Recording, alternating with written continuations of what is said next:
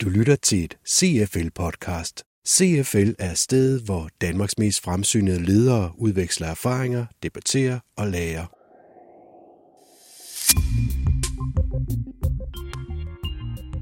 I dette podcast sætter vi fokus på, hvordan man flytter sin kommunikation ud på smartphones.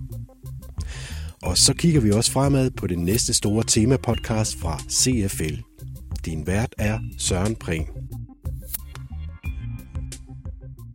Jeg var nede i mit øh, lokale fitnesscenter, og så står jeg ved at tage tøj på, og så hører jeg en telefon, der ringer fra et, fra et, øh, fra et, et, omklæd, altså en skab af. Og så kommer sådan en ung gut løbende ud fra badet, åbner sit skab, tager telefonen og siger, jeg er altså lige i bad, men jeg ringer tilbage senere, og så løber han tilbage i bad igen.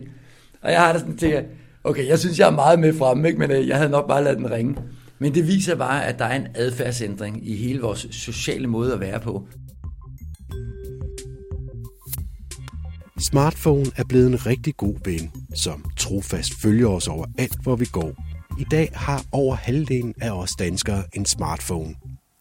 Og 9 ud af 10 solgte mobiler er en smartphone.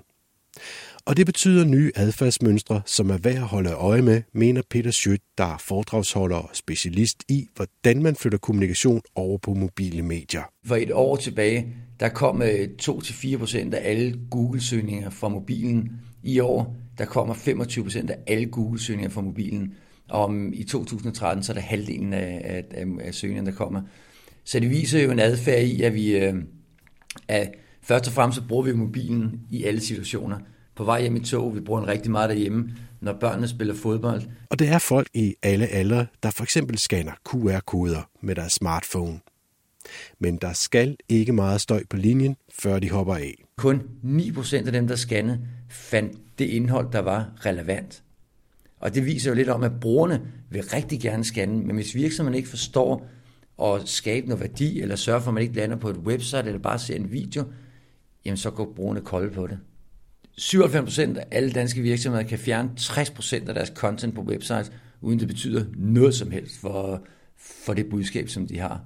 Og det skal man til at vende sig til, at man skal, man skal tænke meget mere forkortede budskaber. Ja, man kan sige, det som der er rigtig afgørende for at, at have fået den korrekte mobilstrategi, så er der sådan tre områder, som jeg ser, man skal ind og berøre. Det ene, det er det, som jeg kalder Google klar. Det andet, det er det, jeg kalder homescreen potentiale og så er der hele den taktiske del. Det at være Google klar, jamen vi ved nu, at, at dem, der har en smartphone, de googler langt mere på deres mobiltelefon, end de gør på deres computer. Og det betyder, at hvis jeg i dag øh, sætter mig ned og googler langt de fleste virksomheder i Danmark, og trykker mig ind på dem, så lander jeg på deres almindelige website. Og der viser alle analyser, at to ud af tre, som der lander på det, de forsvinder, fordi det gider de ikke, så de går til en konkurrent eller gør noget andet. Så det virksomheder skal starte med at gøre i forhold til det med at Google klar, det er at sige, vi skal køre vores, vores website ned igennem en trakt og sige, hvis man googler også på mobilen, hvad er det så, de kommer for? Og så sørge for at lave det på et skræddersyet mobilsite. Få lagt et script ind og sige, nu kommer Peter fra en mobiltelefon, så han skal se vores mobilsite, og der skal kun være korte informationer, og så skal vi kunne tage ham hurtigt for inspiration til en konkret handling. Et godt eksempel, Kino.dk. Hvis jeg går ind på hjem på min computer og går ind på Kino.dk, så kan det være, fordi jeg bare skal se, hvad, hvad går der i biografen, hvad der er nye film. Jeg skal egentlig ikke afsted i biografen. Hvis jeg gør det på min mobiltelefon, så er der stor sandsynlighed for, at jeg skal i biografen. Så der skal egentlig bare være, vælg film, vælg biograf, køb billet, og ikke så meget andet. Så man skal være klar på Google til det her. Så er der det her med at have homescreen potentiale. Og det er det her med at finde ud af, jamen kan vi skabe det, der gør, at vi kan komme til at ligge på brugernes øh, homescreen. Og der findes jo, der findes der en million applikationer, masser af mobilsites, og øh, som bruger øh, af smartphones, der bruger vi 11-12 applikationer i snit om ugen. Så der skal noget til at komme derned. Men der er rigtig mange måder at, at, at, at gå ned og sætte sig ned og tænke, om man kan skabe den her værdi. Så det skal man også sætte sig ned og gøre. Og så er der den anden del, det er så hele den strategiske del at sige, vi har en masse kontaktpunkter, vi laver flyers, outdoor, annoncer, vi har butiksvinduer, alle mulige ting.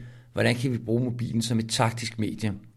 Og det kan være lige fra som outdoor scanner tilmelder vores nyhedsbrev og vinde en præmie, eller du står uden foran et vindue hos Imerco, og der står, kom ind i butikken og hør om vores Imerco-kort. Nej, sæt en QR-kode på og få Imerco-kortet med det samme, fordi du står uden foran butikken.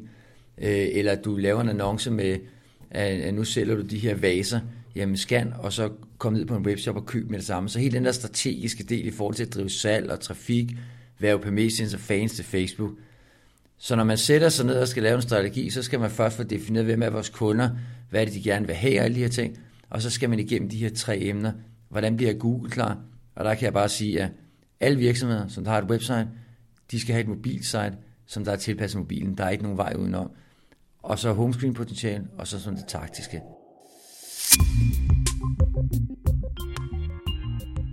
Sagde her Peter Schødt. Og så er det tid til at se frem til det næste store tema-podcast fra CFL.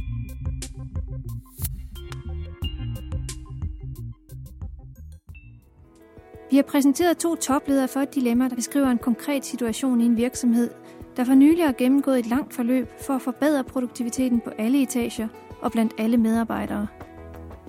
Men i stedet for en indtjeningskurve, der peger op mod loftet, ser det underligt nok ud til, at driften fungerer dårligere end tidligere. Mellemlederens bedste forklaring lyder på, at markedet har det hårdt, og at alle konkurrenterne også slider i seletøjet for at klare den. En tilbagemelding, der ikke foreligger nok fakta til at udfordre. Så hvordan reagerer man som topleder på den situation? Ham, der er administrerende direktør for Harris Entertainment, som er en af de største operatører casino i USA, som blandt andet har Caesars Palace, øh, tidligere Harvard-professor, han er citeret for at sige, at der er tre årsager til, at du kan blive fyret hos Harris.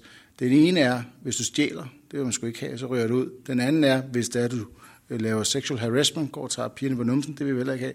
Og det tredje er, at hvis du tager beslutninger, som ikke baserer sig på fakta og på, øh, på evidens og på en, en model.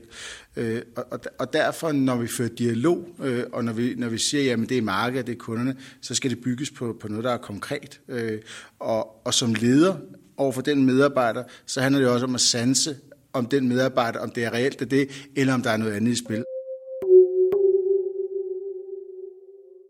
Du har lyttet til et podcast fra CFL